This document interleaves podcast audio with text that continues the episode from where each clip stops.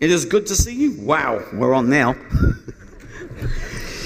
Good to see you. Good to see some of you back. Good to see some of you even that are visiting with us. And I'd like to encourage you to take out your outline, because we're in part 5 of a series called Text Messages. And what I want to look at today, last week I mentioned to you that there were 4 main parts to doing a Bible study. Now, one of the things I did with my kids, all of my kids, I taught them certain skills because when they left home, I wanted them to be able to do these things, okay, whatever that may be. For example, Kimberly and I taught our boys to cook. So Monday night, Joshua would cook. So Mum didn't have to cook that night. On Tuesday night, Helen would cook. Thursday, Wednesday night, Steve would cook. Friday night, help us, Lord, Nathan would cook. Friday night, if myself maybe, and or Kimberly. But the point is that in the same way that you want your children to learn skills, be it that academic, practical round, how to use a lawnmower, how to fix stuff, how to paint. In the same way, there are some very practical skills that we need to learn. And here's my concern. Many people, like young people today, leave home not able to accomplish the basic tasks. So one of my heart motivations in doing this series is to give people the skills to study the Bible themselves. It's one thing for Ben to go to Izzy, open your mouth, Izzy. You've done this. Wipe up, mess everywhere. Another mouthful, another mouthful. You've all done that, right? Yeah? And that's perfectly fine at Isabel's age. It would not be acceptable when she was 3 or 4, let alone 20. So today, we're going to take the look. And if you haven't caught up with the other ones, I'd encourage you to pick up the podcast either on SoundCloud or iTunes. And we're going to look at how to understand the meaning of a text. Now, the reason why this is important, I have seen people who call themselves mature Christians get themselves into serious pickles. Serious pickles because they don't know how to apply and understand what the Bible says. And they take things out of contexts. So, last week I mentioned there were 4 parts to a Bible study. So when you look at a verse, you are to ask, and that's what we looked at last week, observation, or what does it say? Nothing fancy about this, but be clear. Now the first thing I need to do is remove my cell phone anywhere from me. Have you ever been in a meeting? When you're talking to somebody, and next minute that blinking thing goes beep, and that person's going, yes, yes, yes, and they keep looking. Yeah? Very distracting.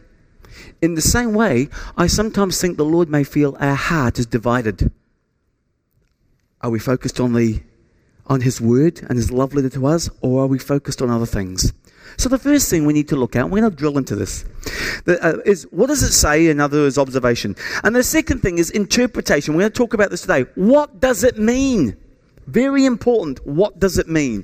Thirdly, what do other verses say about this, or correlation? In other words, what you're reading here should not be contradicting something over there, because God never contradicts Himself.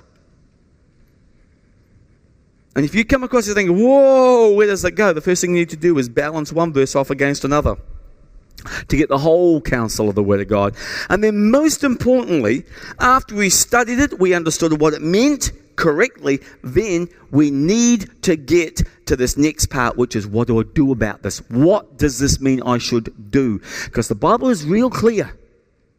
If we hear and we don't do, we deceive ourselves. And my heart as a pastor is that not one person at New Hope should ever be deceived. So, today we're going to look at interpretation and correlation. How do I understand the meaning of a text? And I've chosen one of the passages which is very vivid in John chapter 15. And it's going to go through 1 through 17. So I'm just going to talk through and read through. I'm going to model then how to get meaning out of this, how you can pull meaning out of this. Now, how many of you ever heard this statement, for example? Statement number 1. God doesn't expect us to be fruitful, just faithful. Has anybody ever heard that? Anybody? Okay, I'm glad, because I've heard a lot of preachers try and say that. That is not what Jesus says, as we're going to see today.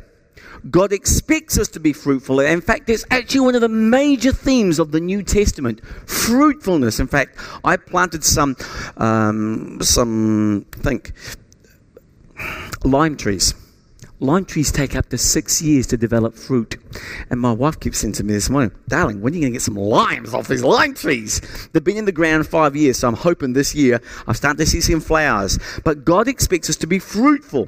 Fruit proves the identity of the plant, and it also determines and is indicative of the health of the plant. That lime tree, if it really is a lime tree, and somebody doesn't swizzle me at the shop, will produce limes. That's the idea. And fruit is a natural consequence of being connected to that lime bush in this case. So let's pick it up here in John chapter 15. It says this, and you can follow along the screen, or if you've got your Bibles, I encourage you to follow along. I am the vine, and my Father is the gardener. So far, so good. He cuts off every branch in me that bears no fruit. Interesting. Did you notice that? He cuts off every branch in me that bears no fruit, while every branch that does bear fruit, he prunes so that it will be even more fruitful. You all are already clean because the word I have spoken to you. Remain in me and I will remain in you. Now this word remain means to be connected, kind of like being connected to a vine. Be attached to the vine, remain connected. No branch can bear fruit by itself. It must remain in or connected to the vine. Neither can you bear fruit, there's that word again, unless you remain in me. I am the vine, he says, and you are the branches. If a man remains in me, I in him, he will bear much fruit. Apart from me, you can do nothing. If anyone does not remain in me, he is like a branch that is thrown away and withers, and such branches are picked up and tossed in or thrown into the fire and burned. If you remain in me and my words remain in you, ask whatever you wish, and it will be given to you. This is to my Father's glory that you bear much fruit, showing yourselves to be my disciples. As the Father has loved me, so I have loved you. Now remain in my love. If you obey my commands, you will remain in my love, just as I have obeyed my Father's commands to remain in his love. I have told you this so that my joy may be in you, and that your joy may be complete. My command is this: love each other as I have loved you. Greater love has no one than this, that he laid down his life for his friends. You are my friends if you do what I command. I no longer call you servants, because a servant doesn't know his master's business. Instead, I've called you friends, for everything that I learned from my Father, I have made known to you. You did not choose me, but I chose you, and I appointed you to go and bear fruit. Fruit that will last. Then the Father will give you whatever you ask in my name. This is my command. Love each other. Wow. That is a long piece of scripture. And there's enough spiritual truth in that we could go 4 months in that lot alone. It's chock-a-full, but we must limit our study. So today I want to focus on the concept of fruit. But I also want to show how a verse can be misinterpreted if we ignore the basic rules of interpretation. Now, you may have heard some people say that when you talk about the Bible, they kind of got this idea. They said, well, that's just your interpretation. Has anybody ever heard that? Right? Okay. And when they say that, it's just like as if you can have your interpretation and I can have my interpretation, and they are all equally valid. That right there is not true.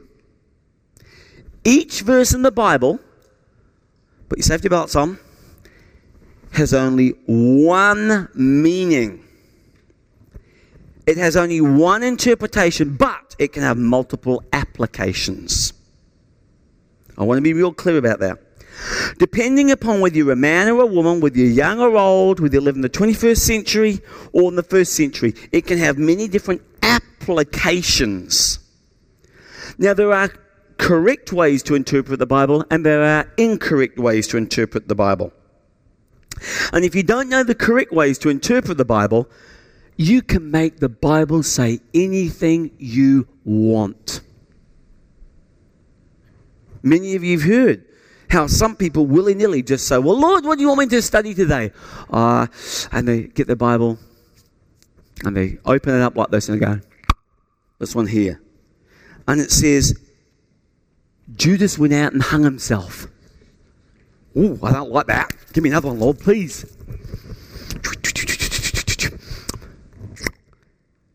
Go and do that likewise. Whoa, that's even worse. Let's try another one. And what thou doest, do it quickly. That's what you call the skip and dip method. It is insanity. It is never the way the Lord designed the word to be read. Never. So, I'm going to show you how to interpret verses correctly so that when you're listening to somebody on the radio or on TV, you go, hold on, no way is that right. You need to be like good Bereans who check the scriptures to see if these things are so. So you look from this side and that side of the scriptures. So, let's pick this up. Here's a problem verse that I've heard some outrageous interpretations on. Verse 6. If anyone doesn't remain in me, he's like a branch that's been thrown away and withers, and such branches are picked up and thrown into the fire and burned. That verse right there, I've heard radio preachers say this, well, the fruit of a Christian and another Christian, an apple produces apple, okay. But then they twist it to say, if you don't bring people to Christ, God will throw you away and you'll burn in hell. Oh yeah, I've heard that. Is that what that verse means? No way, not at all. That is a gross misrepresentation of what that verse means. Until you get your arms around basic rules of interpretation. So what I want to do today is I want to use this passage. I want you to learn some basic rules of interpretation. The first basic rule of interpretation is, number one, to consider the historical context. In other words, who is it being spoken to and why is it being spoken? Who and why? The historical context is very important. Way before, long before you ask, what does it mean to me? You need to understand what it meant to them in that context. See, many of the letters in the New Testament are written to correct wrong things. And if you don't know what those wrong things were, you've got a set of answers, but you don't know what the problem was. So you can misapply it. So firstly, what does it mean to them? Chapters 13 through 17, Jesus is giving, picture this now, this is going to be one single conversation. Chapters 13 through 17, Jesus is giving his final words of comfort to his disciples before his arrest on that final night. It was very important to understand the context of this extended conversation. All happens in one go and one night. 13, 14, 15, and 16. And then in 17, John 17, he prays for them. Then he's arrested and he's taken away and crucified. So I want to take a little time for you to see the importance now of context. Surrounding words, surrounding events that are going on. So here he is. He's handpicked his disciples and he takes them to a private room. It's to have a private conversation. It's the upper room. This is the context of where we are. It's the Passover, or some would say Holy Communion. It's a very intimate gathering of his most trusted followers. It's not the 120, it's the 12. There they are. This is the context. He's just invested 3.5 years of living with these guys, eating with these guys. He loves them. And what we're looking at here are his final instructions, his last conversation before he goes to the cross. And he's concerned for them. You know why? Because he knows they're going to be devastated by some circumstances that he already knows what's going to happen when he's crucified. They're going to be devastated. They're going to be shocked. And in the intimate relationship with those he loves most, he starts the conversation. Back to John 13. And Jesus models here serving each other. And verse 1 here, it says, it was just before the Passover feast that Jesus knew the time had come for him to leave this world and to go to the Father. Having loved his own who were in this world, in other words, the disciples, he now showed them the full extent of his love. So what he's going to say now, in chapters 13, 14, 15, and 16, he's going to show the full extent of God's love to them and for us as well.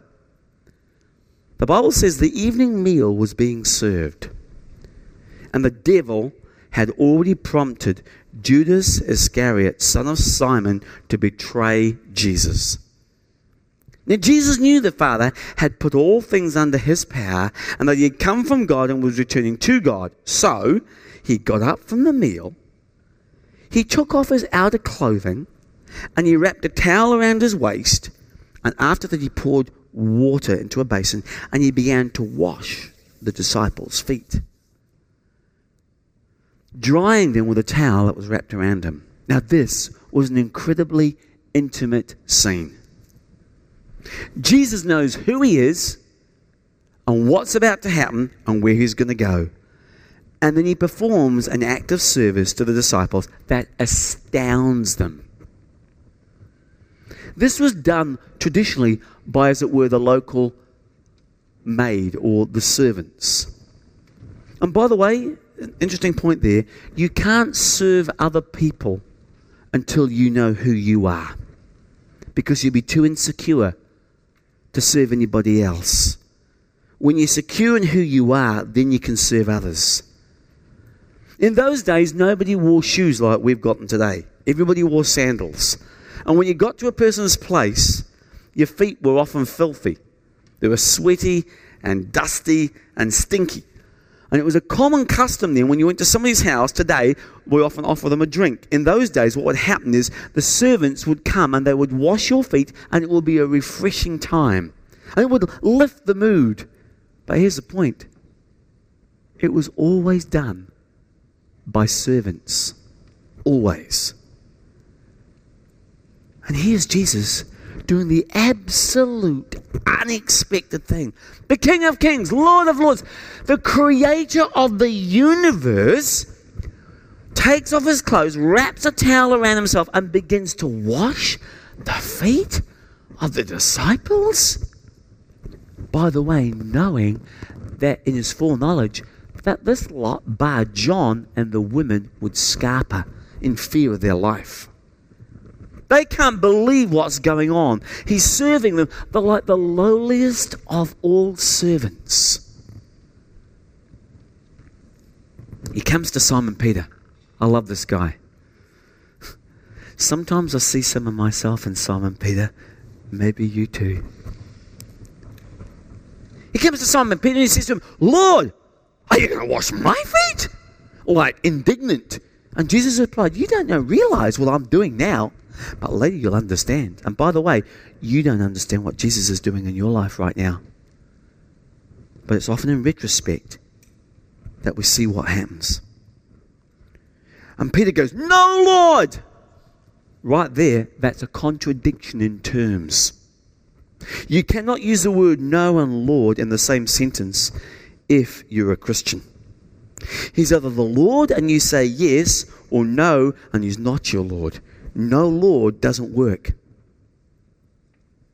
You don't say no to God. And Peter says, you shall never wash my feet. And Jesus answered him, unless I wash you, you'll have no part with me. Now notice this. Then, Lord, Simon Peter replied, then not just my feet, but my hands, my head, under my arms, everywhere. Where do I dump in? Can you see the flip-flop? It's hilarious. Sometimes maybe we're a little bit like that. Jesus answered, the person who has had a bath needs only to wash his feet. His whole body is clean. And you are clean, though not every one of you. For he knew who was going to betray him. And that is why he said not everyone. In other words, Judas at this point was still in this room. And when he finished washing their feet, he put on his clothes, returned to his place, and he said, do you understand what I have done for you? He asked them. You call me teacher and Lord, and rightly so, for that is what I am. Now that I, your Lord and teacher, have washed your feet, you should also wash one another's feet. I have set an example that you should do as I have done for you. Then for the rest of the chapter, Jesus emphasizes the importance of loving each other. He knows a tough time they're about to go through. Move forward one chapter. John 14, we're getting the context here. Next, Jesus makes a number of promises to them. Still talking to the same guys, apart from Judas has just left out the door to go and do his business. And he says to them, don't worry, I'm going to prepare a place for you in heaven. And you're going to be able to pray and ask for anything in my name, he says in verse 12 through 14. And you can talk to me at any time. You are not alone. I'm going to send you my Holy Spirit who's going to live in you and never, ever leave you. He'll comfort you. He'll guide you. He'll correct you. He'll give you the desire and the power to do my will. And lastly, he says, I'm going to give you the gift of peace. Not as the world gives, because you'll find everything that the world offers is a mirage. It offers you joy and happiness and peace. And when you get there, you find it lasts but a while. He says, the peace I give you is not as the world gives. Last chapter of chapter 14, verse 31. He says, come now, let us leave this place. Where's that? The upper room. So now they're going to go out from the upper room, following the same conversation. Now as they walk along through the gardens of Gethsemane, Jesus sees the vineyards. And he sees the fruit. I think there's a picture of that coming up somewhere anywhere. And it's going to be, here's the deal. He uses that as an object lesson. He says, look, if you're connected to me, the trunk, and you're the branches, your fruit will grow. And he concludes his object lesson with these words in verse 11. I've told you these things so that my joy may be in you and that your joy may be complete. And this is the context. Who's he talking to? The disciples. Why is he saying it? To encourage them. So who? The disciples. Why? Encouragement. Knowing the context is important. Now, question.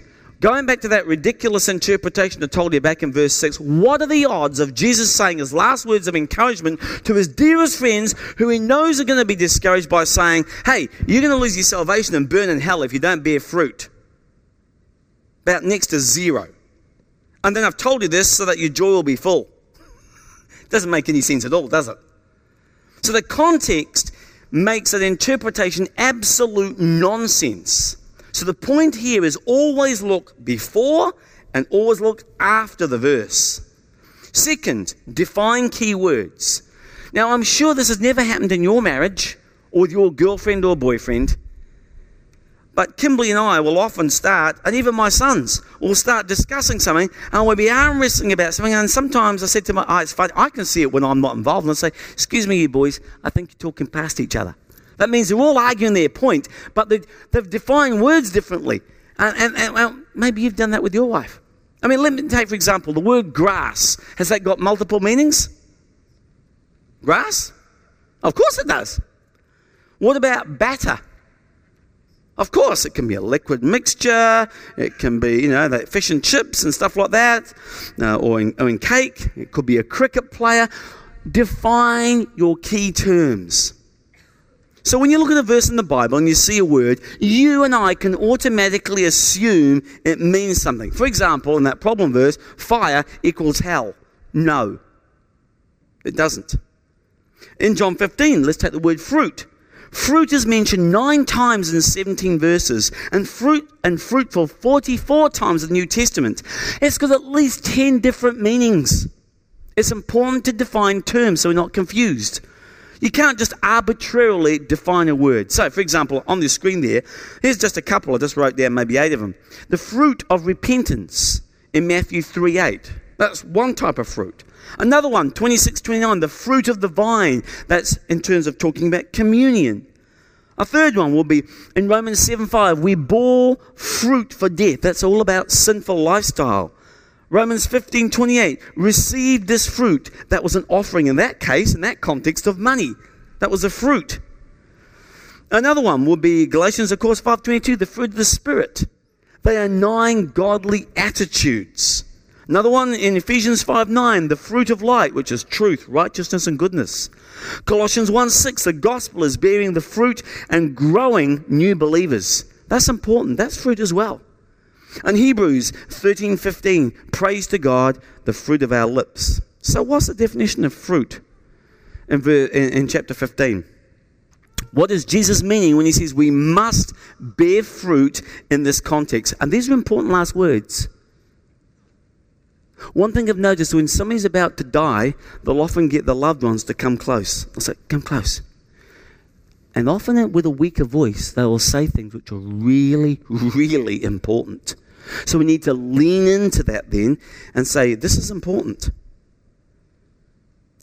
So, which brings us to the third principle, the principle of interpretation. And here's what I want you to remember. Whenever you are confused or whenever you don't know what the deal is, always interpret unclear passages with clear ones. Always interpret unclear passage with clear ones. The Bible is the best commentary on the Bible. Get your arms around all of it. And in this passage we find 3 clear characteristics for growing spiritual fruit. Verse 4 says this, remain in me. And I will remain, stay or abide, or continue to connect in you. No branch can bear fruit by itself, but it must remain in the vine. Neither can you bear fruit unless you remain in me. So, if I was writing an observation on this as a Bible study, I would write this down and say, bearing fruit is produced by remaining in Christ. That's what I'd say. Single observation. Bearing fruit is produced by remaining in Christ. And the opposite of that is I can't bear fruit that will last if I'm not connected to Christ. Because any fruit, here's something to pop in your minds, any fruit that lasts is always connected to Christ and the cross. Everything else is vaporware. No houses, no buildings, no countries, they're gone. They will not remain. Anything that lasts is connected to Christ on the cross. That means bearing fruit is an inside job. See, as much as I want my lime tree to produce limes, I've got to wait till it produces it naturally, comes out. I can't just go down to this grocery store and sort of glue them on and tell my wife, hey, look, it's producing fruit. She ain't going to buy that one. Bearing fruit is an inside job. You can't just tack it on. It's not imitation. It is inhabitation of the Spirit of God that produces it. God's Spirit flowing in and through you just like sap. Verse 8 says, this is to my Father's glory that you bear much fruit, showing yourselves to be my disciples. Wow. That's a powerful verse. So the second thing I would write there is bearing fruit brings glory to God. That is not a stretch from that verse. Bearing fruit is produced by remaining in Christ, firstly. Secondly, it brings glory to God. Then, verse 11, the third characteristic. I have told you this so that my joy may be in you and that your joy may be complete. So Jesus tells us here his motive for talking about bearing fruit is that our joy may be complete. So we write, bearing fruit will bring joy, will give me joy. So bearing fruit We haven't quite defined that yet. We're going to get to that. Whatever it is going to do three things. Remain is produced by remaining in Christ. It brings glory to God, and it's going to give me great joy. Now I'm interested. What is this fruit? I'm supposed to bear fruit, clear, so I better figure out what it is. It's kind of like if I work for a company and I'm supposed to produce something, I go to my boss and say, "Boss, what do you want to produce?" And he's going to tell me, he's going to give me an example of what it looks like so I can get after it. So when he comes back, I've actually produced something like what he's looking for. So how do you do that? Well, you get the fourth principle. Yeah, the fourth principle is interpretation. You look for the most obvious meaning. Now, that is totally the opposite of what some people try and do. What they try and do is look for some esoteric, mysterious, hidden meaning, which is a ridiculous way to read the scriptures. Why would God give us the Bible to tell us what he's like and what he wants, and then hide it from us? That's illogical. Let me give you this sentence. The purpose of God's word is to reveal, not to conceal. The purpose of God's word is to reveal, not to conceal or obfuscate. For example, I've been around long enough to remember a man by the name of Henry Kissinger. Anybody ever heard of that guy? Okay. There was a ridiculous thing going around some churches to say that, well, if you can't take Henry Kissinger's name and you convert it into numbers, that's 666. He must be the Antichrist. You would not believe the number of gullible Christians who swallowed that. It is embarrassing. The purpose of God's word is to reveal, not to conceal. And if somebody comes, oh, well, all these secret Bible codes, the History Channel. It's a bunch of hogwash. I can take Woman's Weekly and use the same algorithm and come up with weird things if you get enough of Woman's Weeklies. Now, which reminds me of something else. Especially when it comes to parable, I want to give you one principle on parables. You might want to write the word parable out the side there. Every parable predominantly has one meaning. One meaning and one meaning only. Do not look for details at every little bit and piece. You'll get yourself off the garden path doing that. Don't try to force meaning into something. That's called eisegesis. That's reading meaning into it. Exegesis is when you take meaning out of it. So let the scripture speak for itself. So what's obvious about verse 6? If anyone doesn't remain in me, is thrown aside like a branch, and he withers, and gather them and throw them in the fire as a burn. Now, so what it is, the main obvious meaning there is a fruitless tree loses its main purpose. If it doesn't bear fruit, it's not fulfilling its purpose. So what good is a fruitless tree? A fruitless fruit tree? Well, not much, unless it can be used for firewood, which, by the way, is what he's talking about here. How do they cook their food in those days? Well, you even have to go to Uganda these days, and there's smoke everywhere. If I come back, I have to almost air my clothes out because everybody uses coal. And firewood's used to cook your dinner, so you might as well use that energy for that. Actually, Jesus also talks about fire in the case of examining our work. Do you remember that one? And what's left? Wood, hay, stubble, up in smoke, but what's left is what's the real deal here. So if you had any wood laying around, that's energy for dinner. That's all he's saying. He's not talking about going to hell. He certainly will be talking about hell saying, I say all these things to make you happy. That doesn't make any sense. It just doesn't fit when you take it out of context. Next, when you let the text speak for itself, the meaning of fruit becomes obvious. 15:7. If you remain in me and my words remain in you, you may ask for whatever you wish, and it will be given to you. Now he's talking about prayer, so I would write this down. Remaining in Christ produces answered prayer. Because there's less of me and more of him.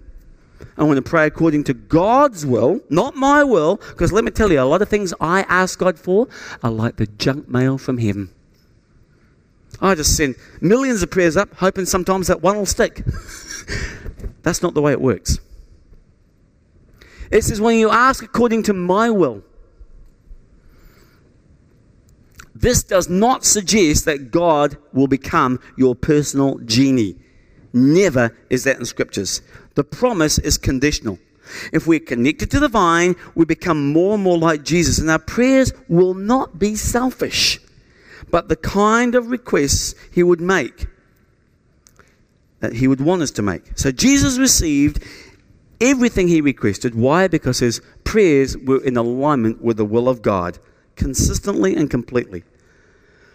Don't ask God for what you think is good for you. Ask God for what he thinks is good for you. 14:13. I will do whatever you ask in my name, there's that again, so that the Son may bring glory to the Father. You may ask me for anything in my name, I'll do it. The second thing we learn is answered prayer brings glory to God. Answered prayer brings glory to God. So when your knees are shaking, kneel on them. When you're nervous, because it's hard to hurt yourself when you're on your knees. When you're swept off your feet, get on your knees. Or when you feel the sky is falling, lift up your arms and your hands and pray. 16:24. Until now you have not asked for anything in my name. Ask and receive, and your joy will be complete. And the last thing I'd say here is answered prayer gives me great joy. Did you know that over 20 times in the New Testament we are commanded to ask? Ask and it shall be given. Seek and you shall find. Knock and the door shall be opened. And James, literally, this is the brother of Jesus, says, you have not because you ask not. And in his final words, Jesus said to the disciples, I'm going to leave you here. My body's going to go, but I will send my Holy Spirit to live in you. You can talk to me anytime you want because I am omnipresent. And ask according to my will. And when I answer, it will give you deep joy. There was nothing quite like the experience of having prayer answered. It just lifts you. It's like, man shall not live by bread alone, but by every word that proceeds from the mouth of God. It gives you strength. The joy that Jesus gives is a deep felt contentment that transcends and outlasts difficult circumstances. And it comes from a place of complete security and confidence, even in the midst of trial. So when you don't pray, you don't cheat God, you cheat yourself. Because he'll find somebody else to pray through. Now here's the connection. Have you seen that yet? Between bearing fruit and answered prayer. Bearing fruit is produced by remaining in Christ. Answered prayer comes from remaining in Christ. Bearing fruit brings glory to God. Answered prayer brings glory to God. Bearing fruit gives me joy. And answered prayer brings joy into my life. So just in case the disciples didn't get it, Jesus ends this section with one last mention, verse 16. You didn't choose me, but I chose you and appointed you to go and bear fruit, fruit that will last. What's the first thing he talks about after he talks about fruit? Prayer. Then the Father will give you whatever you ask in my name. So by looking at the word and looking at the context and letting this text speak for itself, you write this down. I bear fruit by asking in prayer. That's what he's talking about. He's not talking about losing your salvation because you didn't win somebody to Christ. He's talking about fruit that comes through prayer. So prayer is the root of all fruit. And all other virtues flow from and through prayer. Prayer is the password to all that God wants to do in and through you. And the problem I've observed is we never have trouble praying when we're in trouble. Right? When we're in trouble, it's real easy to pray. But when we're not in trouble, we have trouble praying. Have anybody else noticed that apart from me? Point is this. God wants us to use prayer not as a spare tire that we pull out in an emergency. You only see the spare tire when you've got an emergency. What he wants you to see it as the wheel for driving everywhere. Prayerlessness is acting like a practical atheist. Because when you don't pray, you're behaving like you don't have a Heavenly Father who loves you deeply, who cares for you. You're acting like an orphan, that God hasn't promised to take care of your needs, every one of them.